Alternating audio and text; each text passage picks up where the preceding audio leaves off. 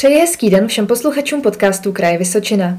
Jmenuji se Klára Zámková a naproti mně sedí můj dnešní host, novinář a spisovatel Aleš Palán. Dobrý den. Dobrý den. Napsal jste desítky knih, z nich nejznámější jsou, pokud se nepletu, knižní rozhovory. A mě by takhle do začátku zajímalo, co to vlastně ty knižní rozhovory jsou, jestli nám můžete tu svoji tvorbu nějak představit. Knižní rozhovory jsou pro mě záminka, jak se nacházet nový kamarády, jak se setkávat s lidma, jak obohatit vlastní život, dozvědět se, jak se dá vzdorovat beznaději, jak se dá žít po svém, jak se dá úspěšně mýlit. Ta knížka je výsledkem nějakého vztahu, přátelství. Ten můj respondent od začátku ví, že s ním chci dělat knižní rozhovor. Ta práce trvá měsíce, měsíce. Ale vyrůstá to ze vztahu, vyrůstá to z nějakého kontaktu a vlastně to je pro mě to nejdůležitější. Ta knížka je vlastně takový vrchol ledovce, který je důležitý samozřejmě i pro mě, že se k němu můžu vracet a to setkání a tu inspiraci skrze toho člověka si připomínat. Jak hledáte takhle lidi, se kterými budete ty knižní rozhovory dělat? Různě, různě. Já teď dělám rozhovory s lidma, kteří se pohybují hodně na okrajích, třeba v lesích, v močálech, tam žijou, takhle si vyskvotují nějaký kus bažiny a bydlí tam desítky let. Ale dělal jsem, myslím, že ještě se k tomu občas vrátím, i rozhovory s lidma, kteří jsou známí. Někdy se někdo ozve, někdy to tak samo vyroste, někdo mi někoho doporučí, no a někdy se stane, že jdu kolem a vidím něco opravdu zajímavého a praští mě to do hlavy a já tam zůstanu. A vznikne z toho vztah a pak z toho vznikne kniha. Takovýhle žánr je hodně o práci s lidmi. Je to občas takhle náročné, jak se může zdát? Je to stejně náročné jako každá komunikace. Řada z nás, možná většina, že je v rodinách, v nějakých vztahových konstelacích a všichni víme, že to je náročné, že to bývá náročné. Ale i tak to stojí za to, nebo nám to stojí za to. A u těch vztahů s lidmi, s kterými si povídám do knih, je to úplně stejné. Protože spolu strávíme hodně času, tak to je náročné, protože se dozvídám o těžkých, o těch nejtěžších věcech toho člověka, o bolestech a beznadějích. Ale nezůstávám u toho a směruji to do způsobu, jak to překonat, abych se to naučil a aby se to třeba mohli naučit čtenáři. Takže ta náročnost k tomu patří. Ale s řadou těch svých respondentů, je to takový studený slovo, já to nemám moc rád, ale jiný neznám, jsme se opravdu hluboce spřátelili.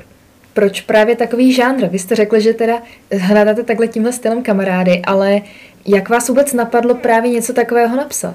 Já nedělám jen knihy rozhovorů, těch mám, já nevím, asi dvacet pět nebo třicet, nevím. A zhruba stejný počet uh, jiných formátů, uh, beletrie, poezie, uh, všecko možný. Ty knižní rozhovory jsou v uvozovkách jenom uh, nejznámější a nejpopulárnější.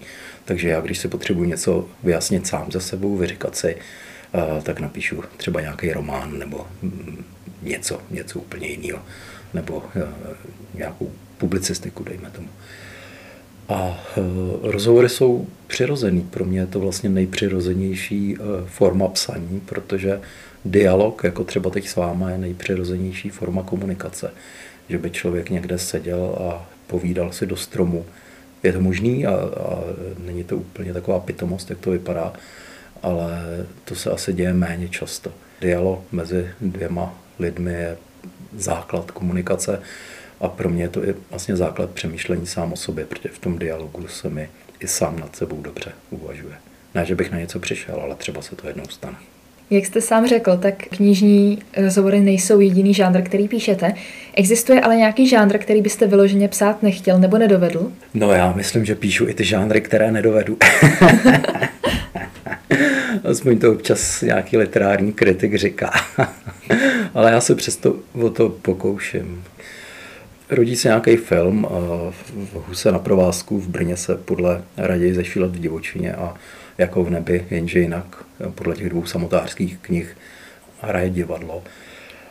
Tak to jsem zjistil, že to neumím, že nejsem scénárista, respektive, že se neumím na stejnou látku podívat jinak, protože tohleto zpracování té mé knihy vyžaduje nějakou redefinici vlastně toho mého uchopení a to bych asi nedokázal. Kdybych se vrátila k úplnému začátku, tak co byla vlastně vaše první kniha? První kniha to byly nějaký samizdaty poezie na konci osmdesátých let. Jsme to tiskli na cyklostylu, ale to byla první vydaná kniha. Ještě jsem napsal nějaké divadelní hry, tři divadelní hry, tehdy ještě jsou někde skovaní na půdě. Povídky, to vlastně nebyly knihy, protože to nevyšlo a je to v několika takových velkých krabicích a nikdy se k tomu už asi nebudu vracet, protože jdu dál a já se moc nevohlížím. Ale první vydaná kniha byl někdy osmdesátý osmý rok, nějaký samizdat. A první kniha vydaná nakladatelstvím? To vlastně asi bylo až po delší roce, někdy kolem roku dva tisíce, rozhovory s želivským opatem Vítem Tajovským, který vyšly v nakladatelství Torst. To byla asi, jestli se správně pamatuju, první vlastně oficiálně vydaná kniha. Já jsem ty devadesátá léta pořád psal, ale já jsem takový zabržděnej, takže jsem třeba nešel podnikat a dlouho jsem nešel do nějakého kulturního prostředí, dokonce ani dlouho mě nenapadlo dělat novináře, to až někdy v devadesátém třetím roce jsem šel do Jihlavských listů dělat a mě vlastně napadlo, že bych mohl se živit tím psaním, co pořád dělám. Tak v té literatuře jsem byl takový, takový zabržděný a pořád jsem psal a nikam jsem to nedával a nikam jsem to dávat nechtěl, ale já myslím, že to není zase žádná velká ztráta. Pro mě určitě ne. A jak vznikla ta motivace tu knihu tedy vydat? Je to vlastně samozřejmé tu knížku vydat a v podstatě by bylo i samozřejmé vydat, vydat nějaký ty starý texty, třeba nejsou úplně pitomí, nebo jsou, já nevím. Ale tak, jak mi dlouho přišlo samozřejmě to nevydat, tak mi pak začalo přikázat samozřejmě ty knížky vydat a myslím, že v oboje je vlastně dobře. Já znám lidi, kteří píšou, kteří hodně píšou a nevydávají to. A vůbec to neprezentují ani po sítích, v podstatě ani kamarádům. To, že člověk píše, je jedna věc, jedna kvalita, ale to neznamená, že kdo nepíše, tak má ochuzený život, dělá něco jiného. Chodí na fotbal nebo nevím co. A vydat ten svůj text je vlastně další krok, snaha oslovit si čtenáře, ujasnit si skrz ty čtenářské reakce něco, být vystaven kritice, ale psát a jít s tím psaným vlastně na trh jsou věci, které spolu nemusí souviset. Znám lidi, kteří píšou dost a nevydávají to. A když chcete už nějakou svoji knihu tedy vydat, tak co zatím všechno stojí, co se musí odehrát, ať už na poli toho nakladatelství nebo vašem, aby mohla kniha jít takhle do tisku? A... Jak se vydává kniha? Já jsem jednu dobu dělal šéfa jednoho nakladatelství a předtím jsem dělal v propagaci jednoho nakladatelství. Je to řemeslo jako každé jiné nakladatelství. Zahrnuje tu spoustu technických záležitostí, vybírání formátu, barevnosti, vazby, papíru, jednání s distributorem, ale ten nakladatel, který už je zajetej, tohle všechno má už nějak ochozený a jde to poměrně snadno. Ten text by měl být a většinou je redigován a prochází korekturama, tedy nějakou formou oponentury, kdy jako autor si musím ujasňovat, jestli tam mám nebo nemám chyby a proč je tam mám. Ta forma oslovení čtenáře přes propagaci různýma formama je taky zcela podstatná. A nicméně to nakladatelování jako takový vlastně není nic z toho, nebo není ani všechno tohleto to nakladatelování.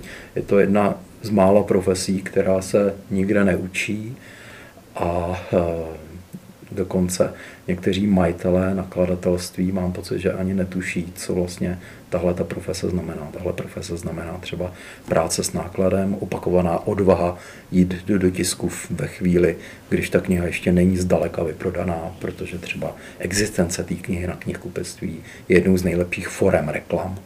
A když budu počítat, poč, když budu čekat, až se kniha doprodá a teprve pak udělám dotisk, tak je pozdě.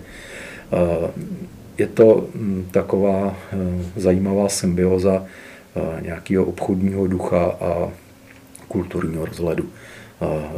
Je to, je to pěkný dobrodružství. Vy jste zmiňoval, že jste i novinář. Začínal jste v Jihlavských listech. Ano, jak ta myšlenka jsem. vlastně přišla? Ta přišla tak, že jsem dělal v Jihlavě na radnici úředníka. moc mě to nebavilo a nebyl jsem dobrý úředník. Předtím jsem dělal kopáče a nočního hlídače v dřevařských závodech tady v Jihlavě. A v Jihlavských listech byl inzerát, že vypisuju konkurs na redaktora. Někdy v tom roce devadesát tři. A pro mě to bylo takové osvícení, že mě napadlo, no jo, teď já bych vlastně mohl dělat redaktora. Mohl bych se živit tím, co pořád dělám, tedy píšu. Pořád jsem psal. A na ten konkurs jsem se přihlásil a Petr Klukan, už tehdy šéf, novin mě vybral a já jsem tam strávil takový ty iniciační roky. Ta doba pro mě byla opravdu určující a já jsem se tam naučil spoustu věcí, spoustu chyb a těch se pořád taky úspěšně držím. Takže to jsou opravdu zásadní, zásadní roky, které jsem v Jihlavských listech strávil. Rád na to vzpomínám, rád na, vzpomínám i na tu dobu. A co jsem si z toho vlastně podržel jako nejpodstatnější, že to psaní má smysl.